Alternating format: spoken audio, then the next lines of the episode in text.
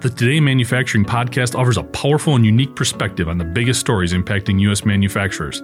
Anna Wells, David Mantey, and Jeff Reinke apply their experience as editors of industry leading brands Manufacturing.net and Industrial Equipment News in providing in depth analysis of the latest headlines. Their insight, along with a mix of humor and human interest, makes Today in Manufacturing a go to source.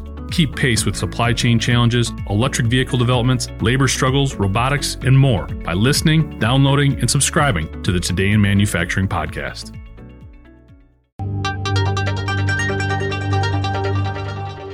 The U.S. Department of Labor's investigators and attorneys are working to prevent companies along the United States Mexico border from exploiting Mexican workers. Wage and Hour Division investigators recently discovered three San Diego area customs warehouses were violating the Fair Labor Standards Act. The employers, OMG Global Logistics, Atlas Freight Forwarding, and Columbia Export Group PDSA, were ordered to pay approximately $2 million combined in minimum and overtime back wages to employees. It turns out the companies were paying wages as low as $2.50 per hour and also used Mexican affiliates to pay employees, making it appear as if they worked in Mexico rather than the United States.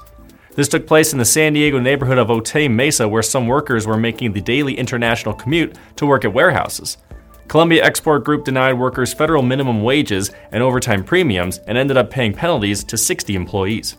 OMG Global Logistics, OMG Freight Forwarders, and owner Oscar Meyer paid below minimum wage and denied overtime wages. They also paid their wages through an affiliate's payroll in Mexico as direct deposit in Mexican pesos. The court ordered payment to 31 employees. Atlas Freight Forwarding used the payroll of a Tijuana based affiliate to pay workers a flat rate in Mexican pesos for all hours worked.